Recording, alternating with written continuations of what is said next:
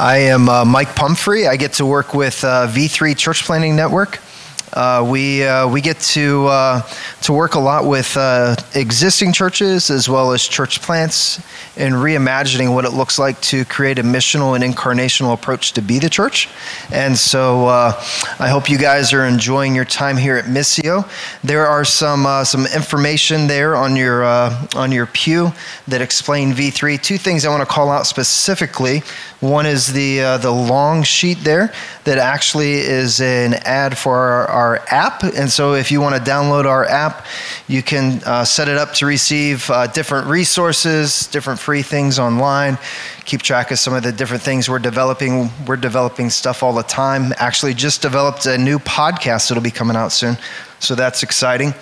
Uh, the biggest thing you may want to take note of is there is a little sheet there somewhere on your pew that uh, is a way to sign up for free books we're going to give away. Anybody like free books? So it's a, it's a 10 pack of free missional books that uh, we're going to give away tomorrow morning. And so if you take this, fill it out, and drop it at the table down back at Alfred Street at the V3 table, you'll be able to enter for that. With that, I want to take as little time as possible and turn this over to my friends Dan and Q, who I get to work with with V3. And I'm going to pray and get us started. Lord Jesus, thank you for the opportunity that we can have these few days to come together from all different places, all different contexts, to reimagine what it looks like for us to be the church just within our changing landscape. Lord Jesus, thank you that we can make new friends, that we can connect with old friends, and that we can continue to learn together different things that your spirit may want to speak to us. We pray that your spirit, spirit would speak to us here this afternoon through some of the things that Dan and Q will present and then some questions and answers we'll get to give later on this in our session. Lord, just pray that you'd speak to us in your precious name. Amen. Hmm, who's tired? It's that part of the afternoon. I'm a little tired. Um, we're going to talk about the church industrial complex um, and moving beyond it. Uh, that term uh, is, comes from uh, in 1961, President Dwight Eisenhower uh, gave a exit speech, um, and he used this famous expression called the military industrial complex. Who has heard that term before, right? Eisenhower warned of the defense spending and the increasing size of the government, the stockpiling of weapons, the constant recruit, recruitment of uh, young people into the army. And he termed the, the military industrial complex to explain the excessive push for more security, status, and safety. Um, and he was, uh, in some sense, giving a prophetic warning of where the country was headed over the years. Well, fast forward, and uh, the budget for uh, the military industrial complex has multiplied a billion times over. Um, it's behemoth. Um, and he was right. Um, we were headed in that direction. And he was concerned that uh, this would just dominate uh, the American landscape. And the military industrial complex, um, that term was, um, has been by sociologists um, been used to look at the church, and that's where you get the term the, ch- the, the church industrial complex. And uh, the church, as an industrial complex, uh, has many of the same character traits as the military industrial complex.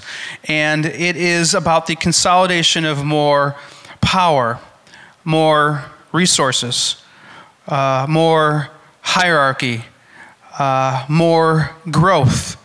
Um, these things are signs of success uh, for the military industrial complex, and they have become signs of success for the church as an industrial complex.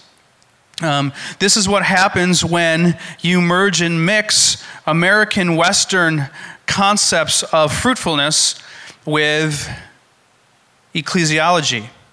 Um, so I'm going to draw a picture here and, and begin to give you a tool for assessment and um, analysis for what the church industrial complex might be doing to us. Um, so over here, I'm just going to abbreviate it. um, church as industrial complex because I have dyslexia and can't spell very well, and I don't like that to show up on the board. Um, but many of our churches um, have, um, whether they're small or large, white or black and brown, the concept of success is in the water if you're planting or being the church in the West. I say that gently when it comes to black and brown churches, but I play, pray regularly with uh, 12 uh, black pastors in my city.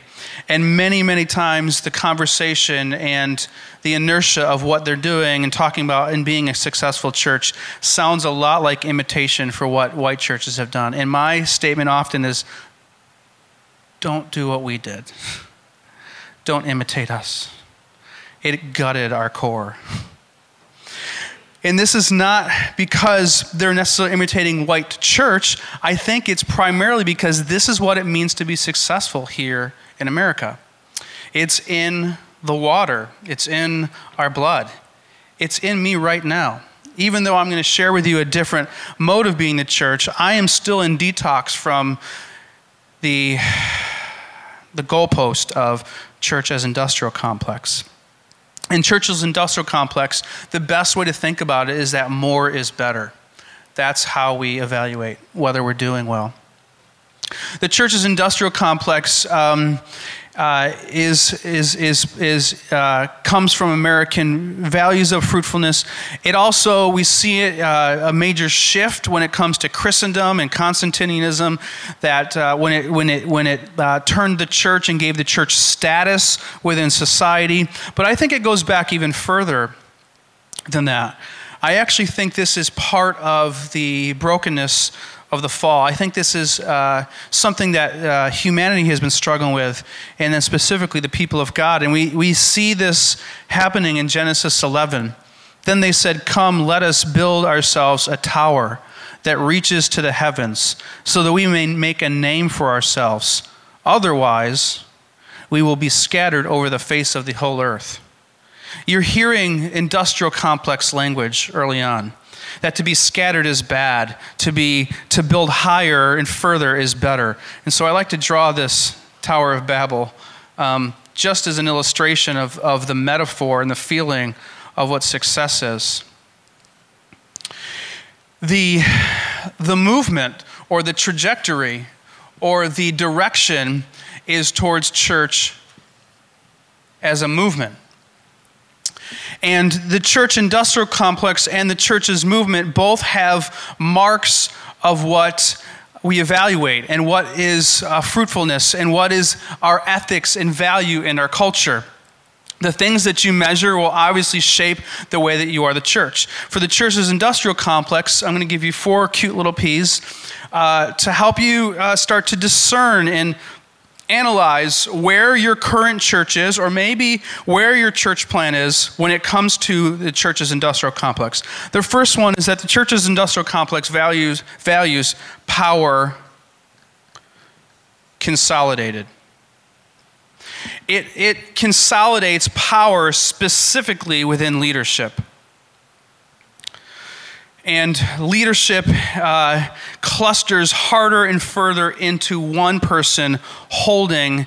Uh, this is a this is from Seinfeld. The kavorka, uh, the charisma, the the dynamo of the organization is bound up and consolidated in one person, and is then just passed down to others, maybe um, unnaturally.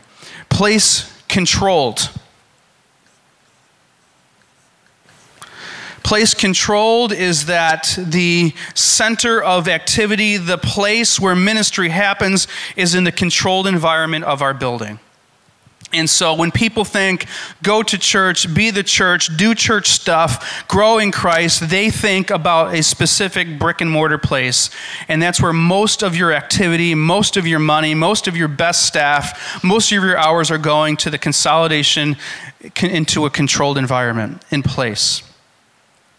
The third one is priest centered. Eye.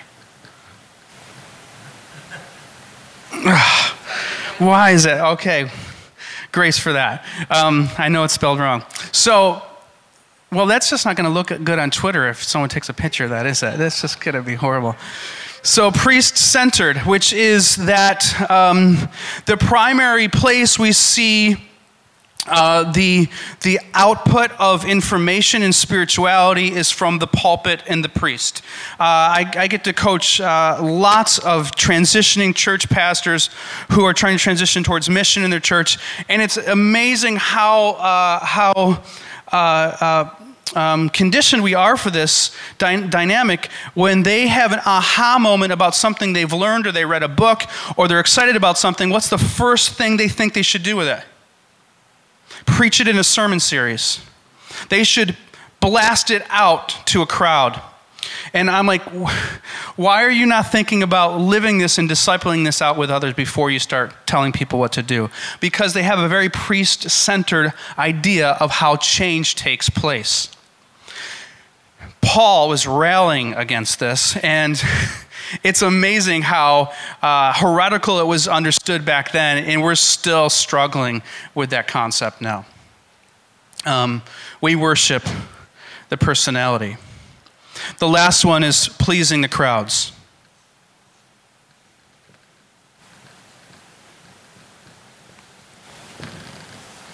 And this is the idea that the center of activity and the, the, the most important things happen in the crowd public space on a Sunday morning. It is, it is, if you can read closely in the Gospels, you will, you will suddenly realize how irritated and awkward and consternated Jesus is with the crowds. He is not happy often with what's happening in the crowds. Even the way that they're receiving him, he's frustrated with. And additionally, uh, and this is kind of how we read the text and we, we import our ecclesiology onto the text. But the majority of what's happening in the Gospels, the recorded words, the parables, the stories, the sermons, we often think are happening, Jesus is preaching to crowds. 85% of what's actually happening in the Gospels that are recorded is midrash. It's not one way monologue sermons. It's happening in disciples, and we record it, but we think, hey, that parable must be happening in a crowd. No, it's actually happening in Midrash. Now, Jesus does preach to crowds, but it is not the MO, it is not the mode of operation uh, for the majority of the time we have shifted and inverted the approach of Jesus' ministry and moved it primarily into crowd ministry, event based oriented ministry. Now, you look at this and you think, oh my goodness, Dan is hating on the church, and uh, this is impossible. Um, but when you think of a continuum or a trajectory or movement, um, you have to start asking yourself, where am I at on this continuum? Um, and this is not about asking yourself or your church to jump to the top rung of a ladder. It's considering what the first step is. If you try to jump to the top rung of a ladder, you will get hurt. Has anybody tried that? No, because you know how ridiculous that is. Trying to become a church as movement is not about flipping the switch from churches and industrial complex and jumping to the top, top rung of churches movement. It is asking where you are, what has God given you, what is the ethos and history of your church, and asking what is the first step for us. How do I begin to move in that direction? Maybe you're already here and there's just another step you have to take. Or maybe you're here and or maybe you're here. This is the, this is the grace based uh, invitation that God is inviting His church that is so saturated in industrial complex moorings to move in a direction rather than deconstruct and rip the whole thing down and start all over again. God works with existing cultures. So, church as industrial complex is about this idea of tower and consolidating power and uh, centering all the activity in a brick and mortar place and uh, elevating the priest and pleasing the crowds. Then, what are the markers for church's movement? Well, for churches movement, I think that we have a, another metaphor to talk about the shift uh, that is happening from Old Testament to New Testament, where the center of activity is in the temple and something is, something is happening uh, in Jesus arriving on earth uh, as God in the flesh. And I love this text. Uh, the kingdom of heaven is like a mustard seed, which is planted in a field. Though it is the smallest of all seeds, when it grows, it becomes a tree. And so that bird, so a bird can come and perch in its branches in Matthew. And so the metaphor here for me is a tree. But if anybody knows anything about the the, uh, ecology of a mustard seed is that the mustard seed starts small and slowly grows up into a tree, but then the problem is what? It drops more seeds and then drops more seeds and more trees grow. It's, eventually, your garden is overtaken with mustard seed trees. It is movemental, it multiplies, but it is not just building one tree higher and higher and higher and higher and higher. It's not eating all the resources, it's continuing to multiply. This is a better metaphor for what God is calling the church to be rather than the Tower of Babel. There are some markers for the church as movement. The first one is a P, is power dispersed.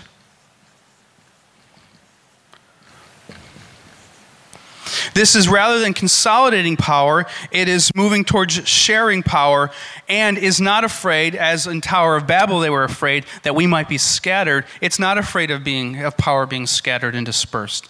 It understands the value of, of decentralizing power. Place based but being subversive with place rather than it being in the building. The activity is not on the stage inside a sanctuary, the activity is actually on the streets in the neighborhood that the church is not bottled up and the, the, uh, the mental imagination for being the church is actually out there, not in here. This is not anti building. It is understanding that God's Spirit is loose in the world, and that's where we want to be. That's where we want our activities to happen. That's where we want our energy and our bodies to dwell. And you know, uh, that uh, most people will think of spiritual growth and even discipleship and even uh, worship primarily within this environment. And so I, I don't know of too many pastors, maybe some are, are not so smart, but most people would say, yeah, I know God is not in a building, He's out there. But our, mess, our medium is overtaking our message. We're teaching people that the sacred and the secular are still divided. Um, and that God will show up when we worship in here, and that worship is not happening out there. Priest centered. Oh no, that was that's church's industrial complex. Um, priesthood developed. This uh, was controversial in the New Testament. That Paul was saying that the priesthood of believers was the new MO. Uh, that God uh, had worked through a temple and a priest, and now the, um, the Spirit was moving into the priesthood. This is really just code for discipleship. And this is code for elevating uh, that God's people do the work of ministry, not the paid staff and professionals and those who went to seminary. Um, I am in a highly movemental church, and still, even though the structure is this, people still export or import their idea of who does the spiritual stuff. Where is the guy in charge? Sorry, it's often guy from their perspective. Who is the expert? And they want to find that person. And they want to, when they think of evangelism, what do they think? I want to get my friend to meet you so they can experience they do not see the priesthood in themselves. And this is the church's fault, but it's also consumerism's fault. It's a double edged sword here that we're, we're fighting. Uh, and then the last one is planting communities.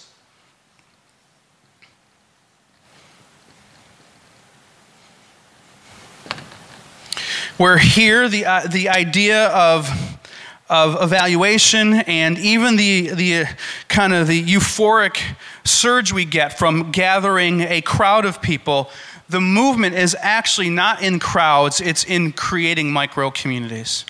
It's where people are living in oikos. I've seen so many, so much bad theology that thinks that Acts 2 is the primary structure and ecclesiology of church. It really isn't. After Acts 2, do you know what they do fairly quickly?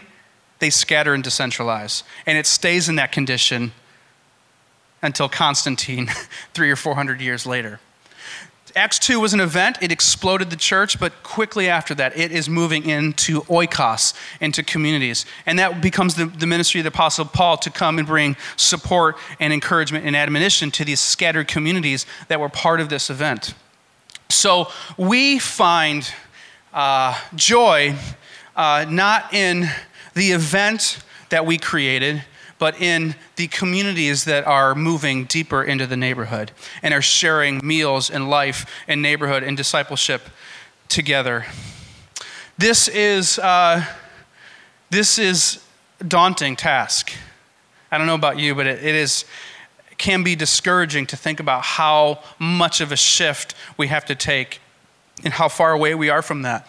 But this tool um, teaches us and encourages us and gives us some heuristic to begin to look at what we have through different metrics. These metrics versus these metrics. If we do not have metrics like this, if we don't have new glasses, the inertia will always keep pulling us back in this direction. And it will shape our character. I, I remember, uh, well, it was about 15 years ago, uh, I had a friend who uh, wanted me to help him build a garage in his backyard. So he had a, he had a, a space he had marked out, and he was going to build a double car garage with a recording studio over the top of it. This just beautiful. He had saved up tons of money to build it. I didn't know how to do any construction at that point, so I'm like, all right, I can just be a gopher and do whatever you need. So that summer, we slaved for four months and we built this monstrosity of a garage. Epic, beautiful. Uh, his second floor was tiled and had, it was just gorgeous. Parked two car garage, it was two car garage, and he also had a workshop in the back. And I saw him about a year later in the beginning of the summer, and I said, Hey, Chad, how, how's that garage, man? How you been, you been enjoying that? And he, he kind of, he had a little bit of a hitch and he kind of hesitated and said, yeah, it's, it's good. Which right away I'm thinking, did we just, did I do something wrong? Did I, you know, did I not nail in the right nail and now everything's falling apart? Well, so I, he hesitated and he said, do you, do you remember that tree that was like you know, a few feet from the garage? He's like, it was like 10 feet away. And I was like, well, kinda, yeah. He's like, a massive, massive tree. He's like, that tree's dying. Which, when he said that, I thought, who cares? That was my first reaction. And then he began to share, well, my kids climbed on that tree and, and we built a fort in that tree and we, had, we hung a tire from the, all my kids. A lot of our joy in life was around that tree and now it's dying. And he's like, I think when we excavated to build the garage, we tore up all its roots and now it's, it can't survive. I thought that that was significant, and I do now, that somehow in building majestic things or building things that we think are strong and sturdy, um, we actually kill the most beautiful and supernatural and meaningful things. We kill the tree, we kill life. And I think that's the predicament we're in right now as a church. We've built some really impressive systems and approaches to leadership and discipleship and preaching and gathering, but they've actually killed the soul of movement, God's movement. And part of that is, is waking up to what has happened. Rather than living in guilt, uh, we begin to feel God's inertia and spirit moving us to take steps forward. So, what we're going to do now, and it's really impossible to double click on all of these and give you a full immersion in them. Uh, Q is uh, a coach of V3, and he's going to double click on this power piece, on this power consolidated and power dispersed idea. Thanks, Dan. I think um, it's very important for us to look at this, um, this issue of power uh, and uh, do, do a very careful job with this um, because it has so much to do with what we call the church industrial complex and how we have structured power. Um, um, at, if you get a chance, I would recommend that uh, you uh, look up on YouTube, um, look up um, Diane Langberg, and um, she has a, a uh, she has a talk on narcissistic systems. Um, and um, it's, it's a pretty long talk, um, so you, know, you need to take your time to do it. Uh, but it's really worth the, worth the um, watch. Um, and so she says that you know we have narcissistic leaders, um, and um, and we, we see it happening. And so sometimes we say, why do we have all of these um, you know abusive leaders and uh, you know power hungry people who come through and then they destroy everything and uh, and then and then we have to fire them and and all they leave behind a mess. Why do we have this? And she says, well, part of the problem is we have narcissistic systems that are looking for narcissistic leaders. They want it, they, and they got exactly what they wanted, right? Um, so, as an illustration, she talks about um, uh, Germany after World War I. Um, they, uh, Germany experienced uh, this crushing defeat um, after at World War I, and uh, and the, the, and gets really harshly punished right? Um, just everything is just taken away from them, and the, the, the, glory, and, the, and they really prided themselves as being like really one of the foremost nations, civilizations, and so on. And, um, and they get punished in, in such a bad way, and there's this great sense of shame um, that as a nation that they're going through. Um, and uh, in order to escape from this sense of shame, um, they, they start to look for, you know, they start to ask these questions. We need to go back to the days when we were glorious, right? When we used to mean something, when we used to be somebody's. And uh, so, so they start to hunger and yearn and thirst for a strong leader that is going to get them out of the predicament and the shame that they're in. Um, and um, so, so, so they, they find somebody in Adolf Hitler. Um, and he rises to power and he is somebody who is able with, with his charisma and um, with his rhetor- uh, power of rhetoric uh, he's able to move millions um, and uh, get them fired up and then get them moving and uh, and uh, and and this this drum call of you know back to the glory days of of Germany and uh, so, so, and you know the rest of the history, right? Um, and how, how everything played out after that. Um, and she says that you know if we if we look at this um, issue of and uh, she was kind of sounding the clarion call Diane Langberg was of, of um, sexual abuse that was going on in churches and how it gets covered up um, by by the leadership. And uh, and you know we start to see it happen. I mean Roman Catholic Church gets uh, most of the press uh, has been getting most of the press but but it's really it's it's uh, um, the Protestant Church is really coming to a place of reckoning as well. And it's more is coming. Um, and the reason that she says that we have this is because we, uh, we have set up and built up our churches as narcissistic systems. And we hunger and yearn for uh, narcissistic leaders. Um, and I, I, have had several conversations with people who, who said, you know, um, it's, this is a prominent church, well-to-do, and uh, you know, filled with um, really like uh, very able people uh, as leaders, and uh, and they want a certain particular profile of a pastor, and somebody who's powerful, somebody who is going to be decisive, um, somebody who is very, you know, has a magnetic personality, you know, high wattage personality, um, and uh, able to speak very well and uh, move the crowd and is going to draw people. You know, and if we get this person, then we are going to get, have a revival. And, um, and, but then, you know, a, a, couple of years later, they get fired and they, they leave a mess behind. Right? And uh, the church has to kind of pick up again and then look for another leader. But it's, it's kind of like serial series of them, you know, and this happens again and again. And uh, the, the problem is systemic.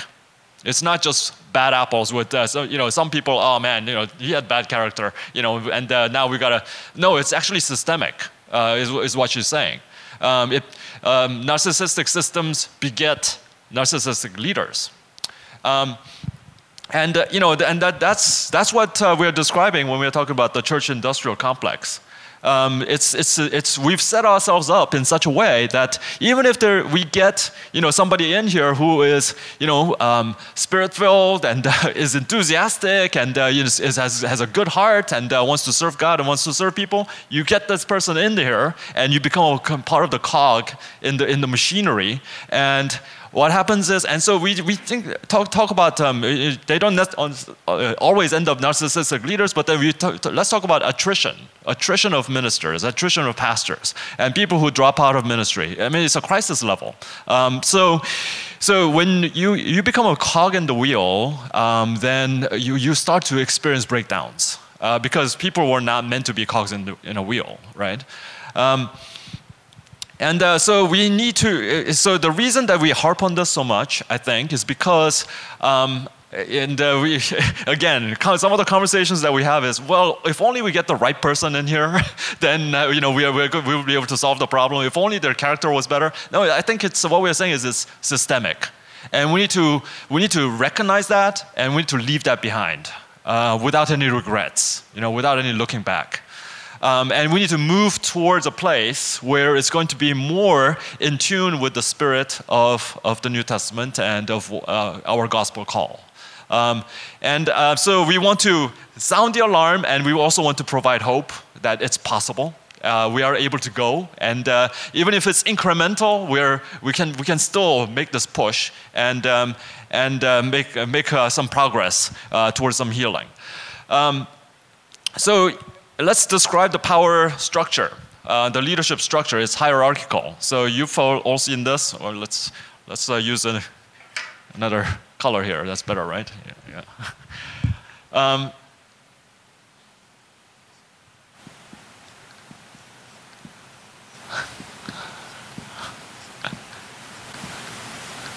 right?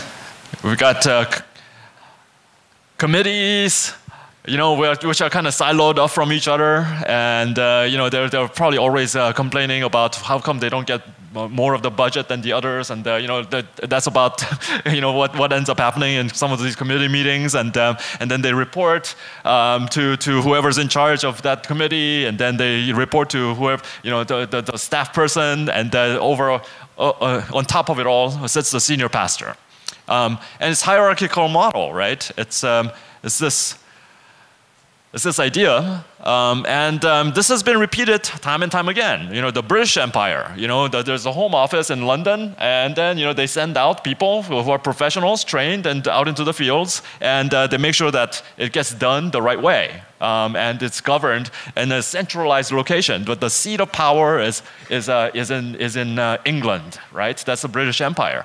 Um, and we kind of uh, have taken this and uh, we kept on duplicating it. Um, and so it's hierarchical. Whereas in church as movement, the leadership structure is polycentric, right? It's different people have been gifted by God with leadership gifts, but they look different. Um, and uh, so we talk about the fivefold gifts um, APEST, apostolic, prophetic, evangelist, um, shepherd, teacher, and they have all been given gifts by God um, in order to do the work of leadership. So there's a, there's a, it's a, it's a uh, um, polycentric leadership, and that is shared right? The power is shared. At some point, I'm going to look to you, and uh, you're going to be the one that's leading. And other points, I'm going to be looking to, to her, and she is going to be the one that's leading. And at other times, uh, all of you are going to be looking to me. And uh, so, so we take turns leading, and it's a community of, of people who are um, taking responsibility for the calling that God has given, but they're also uh, cultivating and exercising and walking in the authority that God has given because of their gifting, right?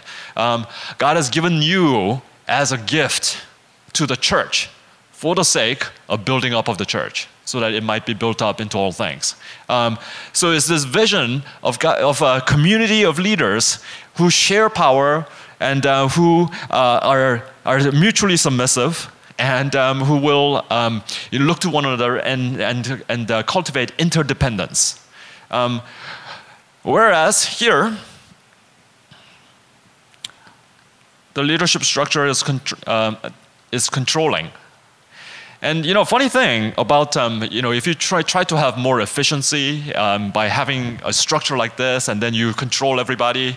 You know, funny thing is, nobody, uh, the the people that are kind of like the worker ants, right? Uh, they they they don't really feel a sense of responsibility. I'm just doing my job.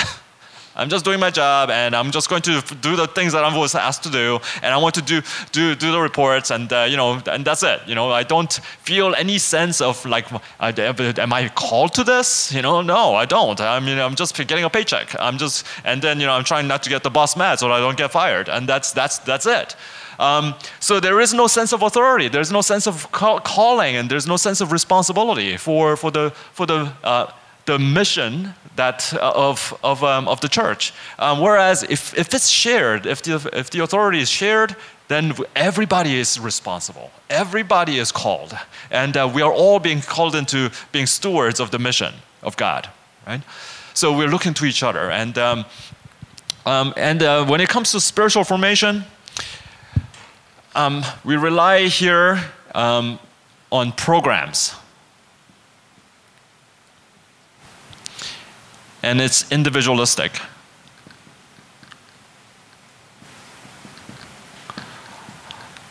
I think most of the uh, um, discipleship programs that uh, we've been involved in probably involves, you know, here, here's a book, and uh, you know, we read through this, we just kind of uh, make sure that we got the right information, and then we meet with somebody, and uh, and uh, you know, we have awkward conversations maybe about application, which maybe we don't, which we don't necessarily come, you know, follow through on. Um, but but uh, what happens is, oh yeah, we got a program, and we've done that, and we check the box, and uh, let, we move on. We've done done it, right? Um, but here it's um, it's communal. This the spiritual formation is communal. Let me see if I can get this thing off. Here we go.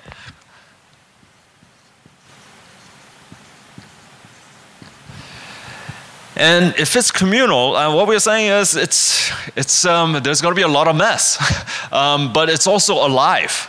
Um, you know, this other, the, uh, the, discipleship happens when we try to move into mission together and there are disagreements, there's conflicts, and then I start to realize that there are these uh, um, weaknesses that I have, and uh, so I need to repent of it. And, um, you know, there's support that comes from the others, and um, I need to ask for forgiveness. And, uh, you know, through our living together, um, through our trying to obey the Lord together, um, we, we start to grow into the fullness of God.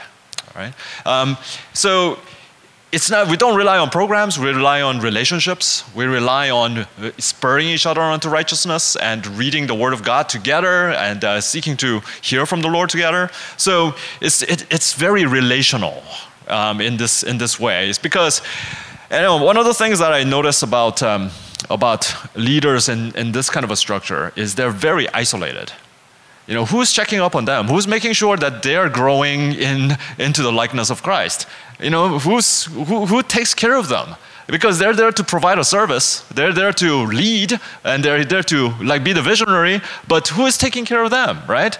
And um, in this, so we need to have people who are actually uh, uh, mean this. You know, they, they don't just say, you know, do what I say, not as I do, but they're actually in it. They're, they're, they're being discipled. They're being they're um, uh, submitted to a group of people themselves as well, and who's taking care of them. And so it, it builds accountability into this, um, and uh, so that you know most of the problems that happen happens because the, the senior pastor can hide. Um, and uh, they, they, their private lives are it's, it's none of nobody comes to examine them or cares for them. But um, you know, so we need to we desperately need to have a community um, of discipleship for the people who are leaders. Um, and um, as far as mission, here it's um, extractional. And what I mean by extractional is, well, we got this uh, building and we got this. We, this is, this is uh, where you meet God, right? And uh, so, therefore, if you come to Christ, you need to leave behind all of uh, your buddies, all of your family, um, places that you used to hang out. You know, you, you got to come out from your bar, you got to come out from the basketball court. You know, you got to, and you got to be in here. And this is where you're going to be. You're going to be holy. Um, so, so everything is centered in here. Um, what you've done is you've, uh, you've um, first of all, you've um, you've completely cut them off from all of their the, the people that they could introduce to Christ. Uh, and um, and then the other is that uh, you've uh, you've said you know uh, your identity is is actually what what have, whatever identity you brought is is is, is not valuable. It's, uh, it's, not, it's not, not from God. Um, and we've seen this happen in mission fields where um, the missionary methods was, you know, the missionary would go into another place uh, and then set up, and the first thing that they would do is they would set up a, a mission compound. And, um, and then the, this would be like the uh, Western, uh, uh, the outpost of the Western civilization in the middle of the heathenism, right? And then so the, the only way that you become a Christian is when you leave your family, or you leave your village, you leave the, your old life, and then you become a part of the mission compound. Um, and that's how you become a Christian. Um, and, uh, and so I think, um, you know, we, we still are reckoning with the fallout from that kind of a methodology in many of these places. Um, and uh, so we, we uh, what we want to say is attractional, you know, starts to, it, it starts to uh, rely on an extractional kind of a me uh, methodology. And, um, and because we rely too much on uh, the, the, the, building as the center of our ministry. Um, whereas in, uh, in the polycentric model, it, it's about multiplication.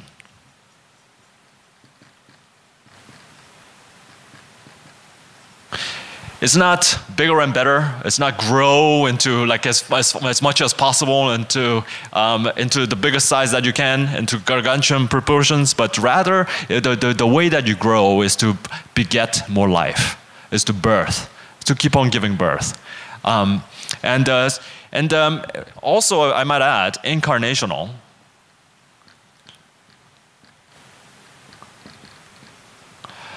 Because now you're spreading out into the neighborhood, into the community, and you're becoming salt and um, you are getting into all the nooks and crannies.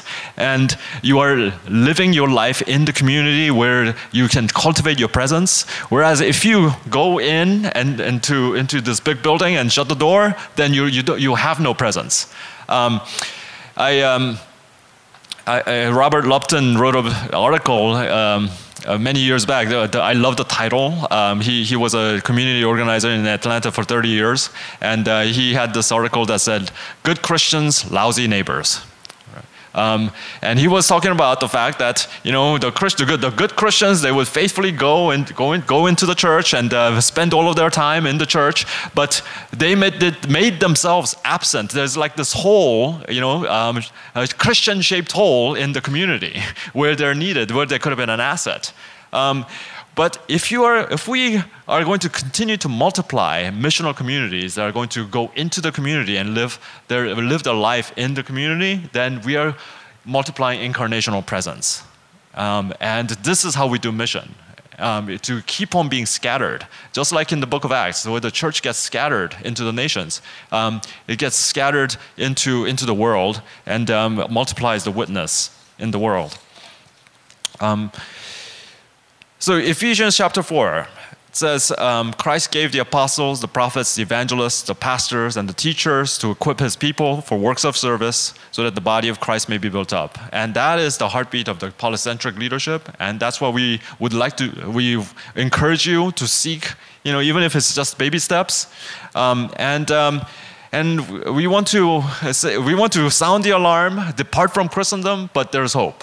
There's hope and there is a different way of, um, of doing leadership. There's a different way of doing church. And, um, and it's possible, even, even if you're just making incremental steps, we want to give you um, the encouragement to take that step forward um, and uh, find a way that uh, we can do church in the way that God wants us to do. Thank you, Q. Right now, we're going to take uh, just a few minutes to do some Q and A. Are there any questions? Great.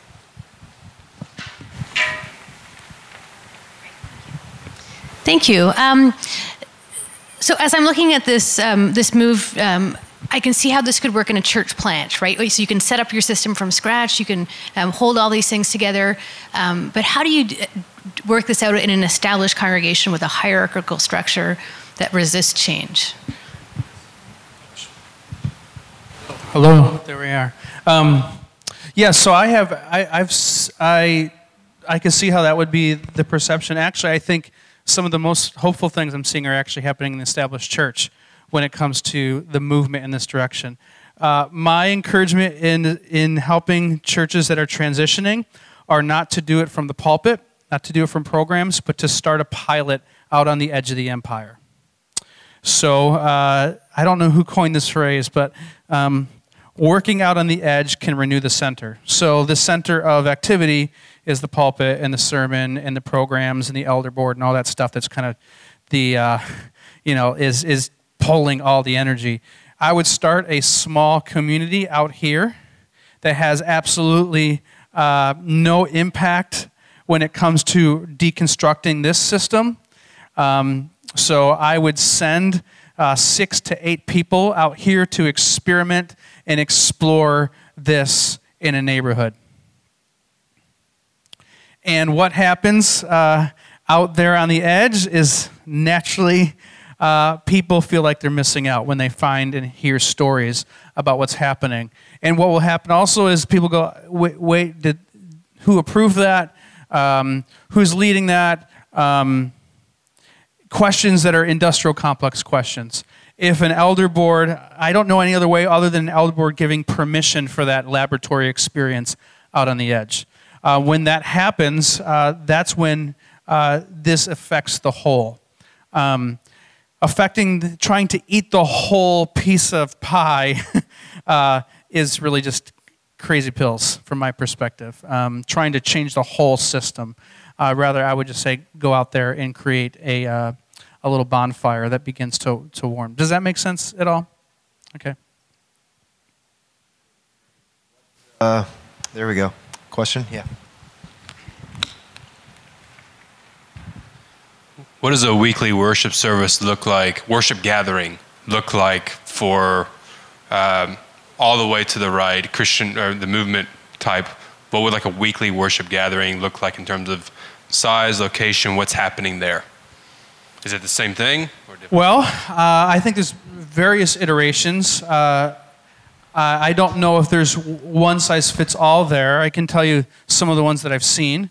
Um, the, my community that I'm involved in personally, uh, we have uh, multiple communities that are meeting on Sunday, Sunday night, Monday, uh, whatever, um, and they're meeting in a storefront. They're meeting in the back of uh, rented space in the back of a bar. They're meeting. One's meeting in a home, and they eat food together. They they come around the table. They eat. Uh, they sing songs. They read prayer liturgies. Uh, they pray over one another. Uh, they break into uh, spaces for accountability. They have all the elements of church, but in a space of about a 20 to 30 people um, instead of you know a crowd. Um, and then uh, uh, those communities come together once a month for a larger expression of being tied to one another, sharing the stories of what God is doing in these various places. Um, so that's one way. Uh, I've seen uh, also church as movement be um, still uh, gathered weekly uh, in a crowd.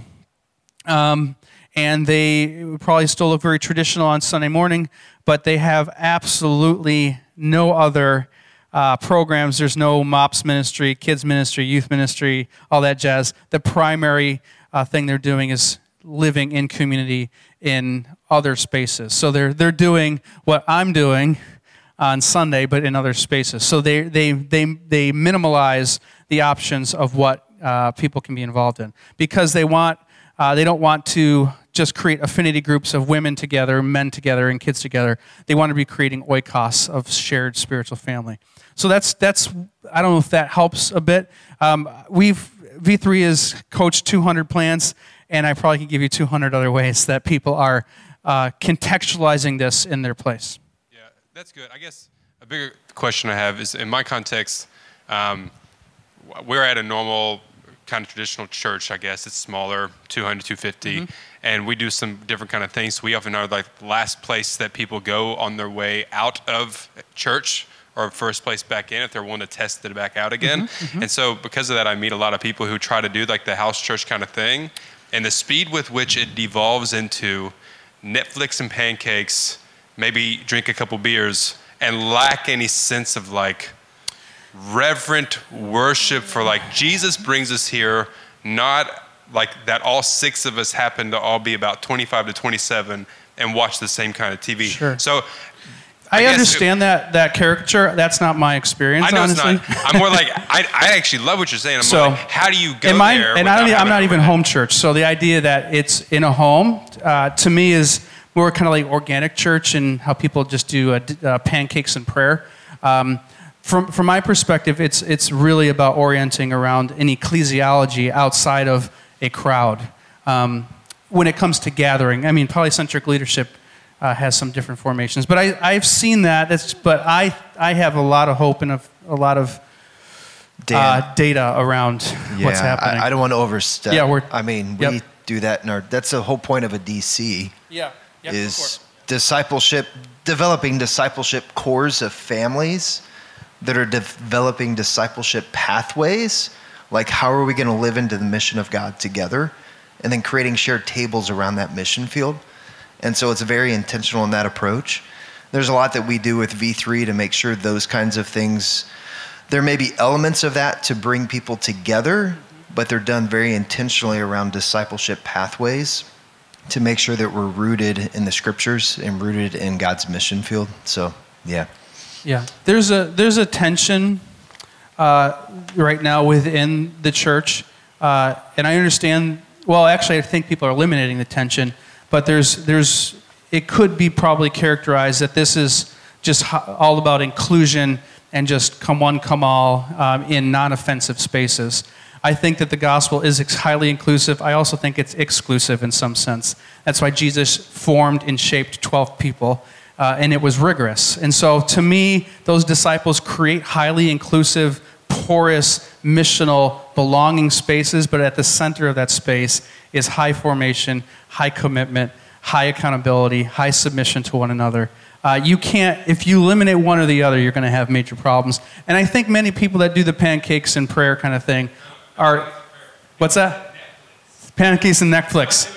Yeah, yeah. And I, I've met some of that. I think it's often just a reaction to, I understand the reaction to hurt and wounds around oppressive structures, uh, but at some point you do have to, you have to recover the DNA of the early church uh, to be the church. So, You know, um, so what we are saying is not no leadership.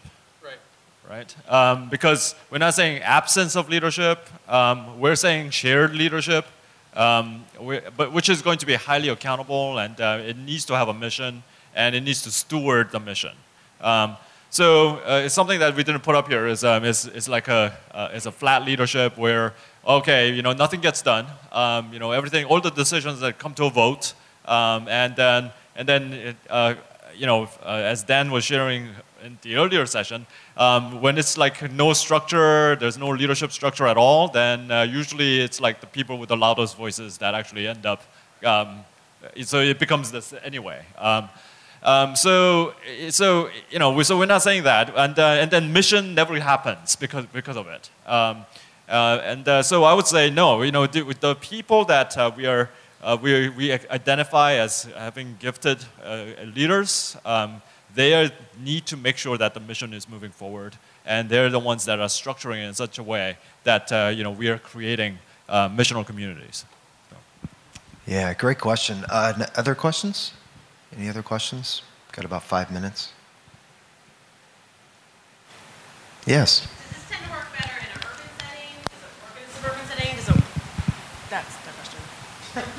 Urban, this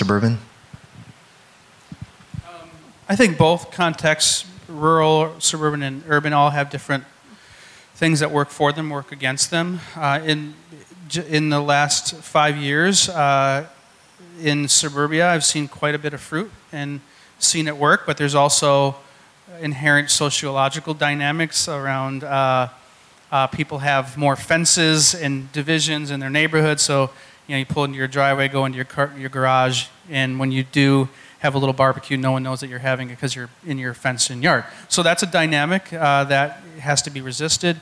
Uh, in urban environments, uh, I've seen the resistance being the fast pace. Uh, I mean, I can walk down my street. I'm in a highly dense and urban environment. I can walk down my street and pass 200 people that will never look at me because they're looking at their phone. So I think it. I I I think they just the contextually you have to discern what are the, what are the points of resistance. How is this way of life resisting the way of Jesus? Um, and accept the already but not yet uh, of the kingdom, and the church is already is an already but not yet state as well. So uh, I've seen it work in rural environments. Um, I think a, lo- a lot of it has to do with how long you're willing to stick with this. Um, to be honest, I think perseverance and faithfulness is the hardest aspect of this because you're working in a, we're working in an existing mission field uh, that has a specific template that is in contrast to this. You can do this in parts of Peru, and you're not dealing with consumerism. You're not dealing with some of our gods with a small g. Um, so, if most people that find uh, that this doesn't work, most of the time when I get down to the bottom of it, uh, two or three years, and they said, I, "It's just I can't do it anymore." Um, I, I think that fruitfulness is a 10 or 15 year journey when it comes to building church as movement. Um, and that's hard news, but um, I think that's reality. Good, good. I think we have time for one more quick question. Any others? Anything that you guys want to close with?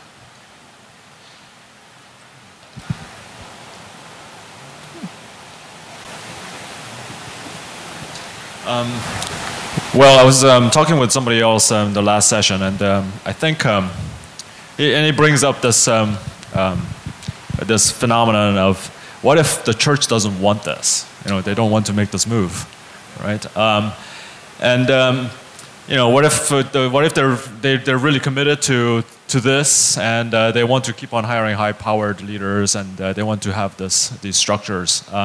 And uh, so I kind of probed him a little bit, and I think um, I think uh, the way for us to think about it is, um, you know, other uh, besides um, some of these pilot programs, but be, even beyond that, I think we, you know, there's got to be that desire.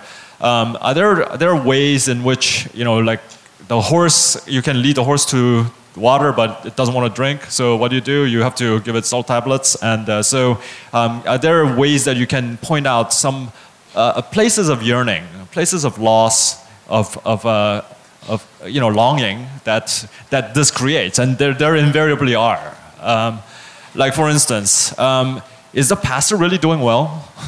How's he doing? You know, it's usually here, but how's he doing? Um, and um, and uh, you know, like, uh, what about the leadership team dynamics? How's that going? Um, usually it's dysfunctional. Um, usually there's going to be, you know, ways, and we're not talking, you know, we, we, we're just not communicating with each other. Um, and uh, when things happen and then people make decisions, people get mad, and, uh, you know, there's, it's, it's, it's, the same cycle. And, uh, you know, that's the kind of stuff that uh, you can point to and say, there's something wrong here. And I think we need to, we need to think about something different. And uh, so start to uh, find ways and into, into, this, um, into that space where, yeah, you know, I think I think um, there's a, there, there, a different possibility can be, can be had for us. Um, and I think we can start with that and start, can we reimagine what this could look like for us? So. Great. Awesome. Thank you, uh, Dan and Q, for, uh, for leading this session.